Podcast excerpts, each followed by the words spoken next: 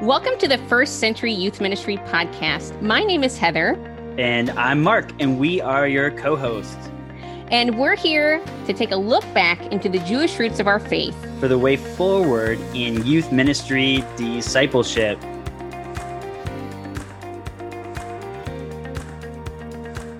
All right, everyone, welcome back to the show.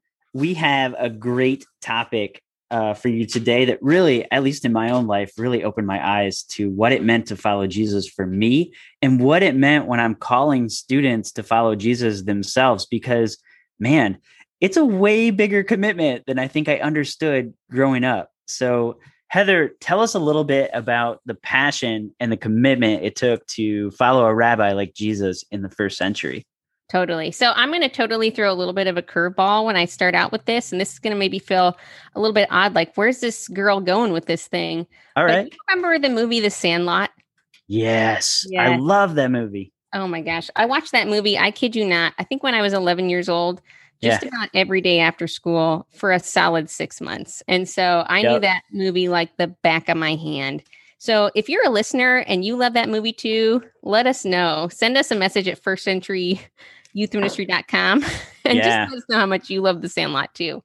But look, so do you remember the scene in the movie where like the Babe Ruth baseball was over the fence and there was that killer dog that they were just so afraid of? But they had made a commitment to each other and they were like, look, we're in this to the point of death. Like we are so committed to this baseball team that we are going to give our lives for this thing.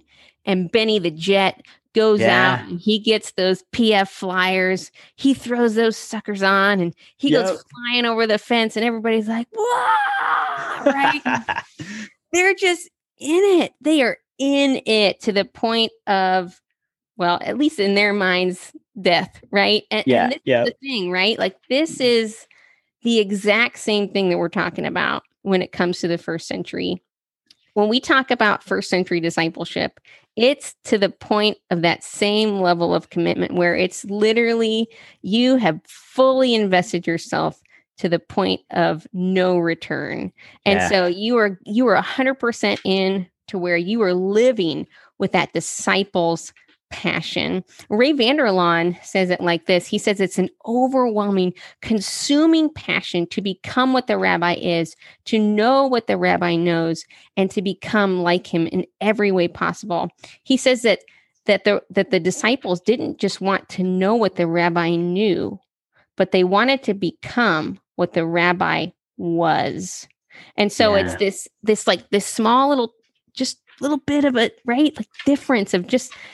I think here in the Western world, we get so caught up on wanting to know more things.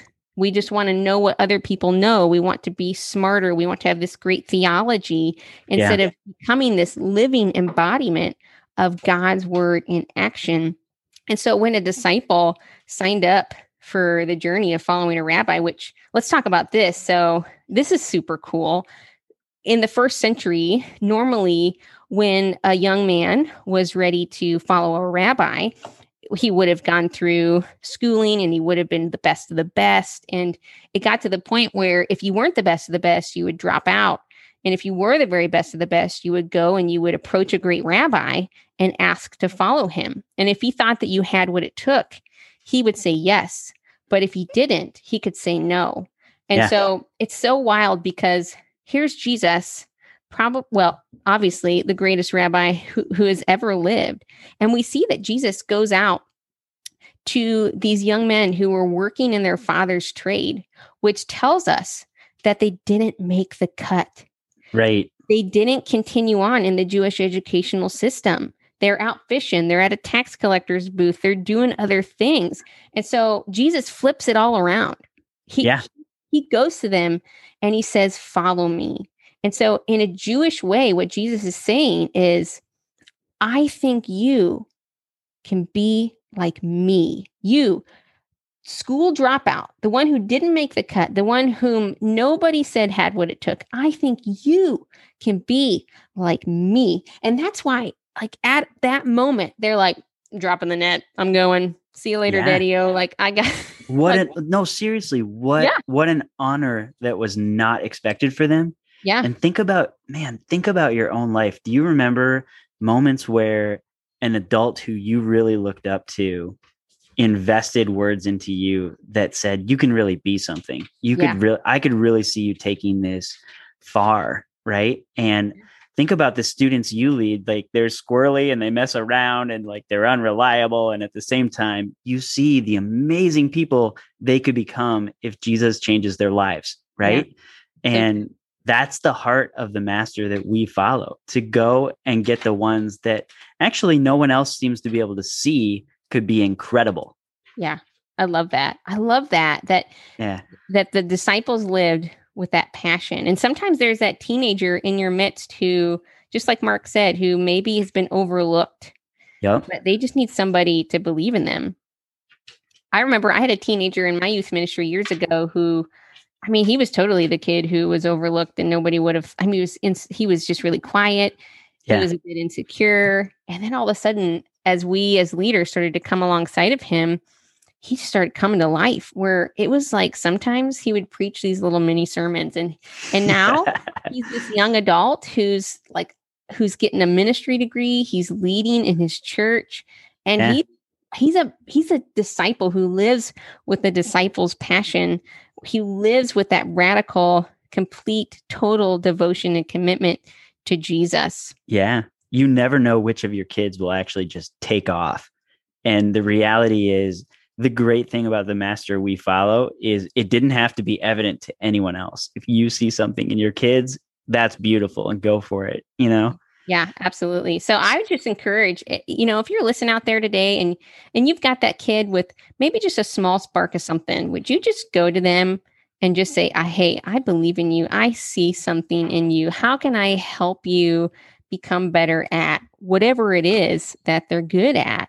And just really speak that same life into them, like Jesus did when he went on the shores of Galilee and he went to those young men who were out fishing who felt like failures and said, I believe that you can be like me. Come and follow me. And then they just went in 110%. They threw on their PF flyers. Right? That's so great. And they just went for it. And they just were all into the, literally, honestly, to the point of death. Yeah. And I pray that I live with that same kind of disciples' passion as well that we see in the lives of the disciples in the first century. Wow. Hey, on a totally random note, did you know that I have a 150-pound bull mastiff that's exactly like the dog from The Sandlot? For real? Yeah, except he's like darker. He's like brown. He's like has brindle patterning. I'll put up a picture of him in the group because Here's what's funny. That dog chases them like all over town, right? Yeah. My bull mastiff moves maybe 15 feet a day. I mean, he's serious. He's like a 1.5 years old. He's a puppy and he's so lazy. He just lays there all the time. So like as a kid, I didn't know this, but as an adult, I'm like, no way that dog runs past the fence. That's awesome. Yeah. Anyways. That's funny. See, I was just thinking we could reenact that for youth pastors, right? Like we could have an all or nothing and with your dog, like we could try and.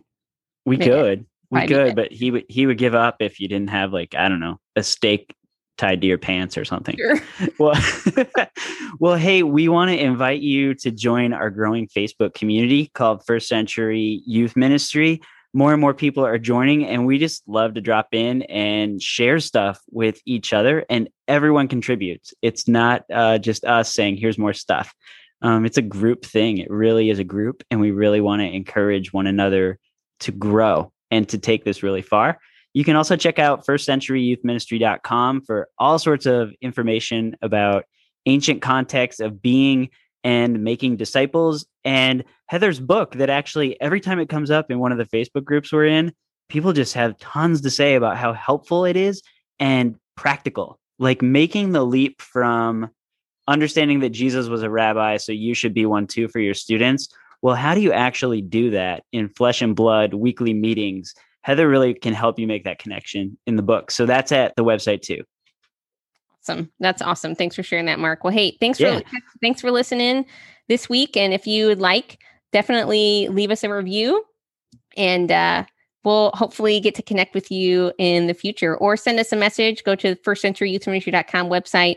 Leave us a message. We'd love to hear from you. Totally. And, we're thankful for you. All right. Bye, everyone. Yeah.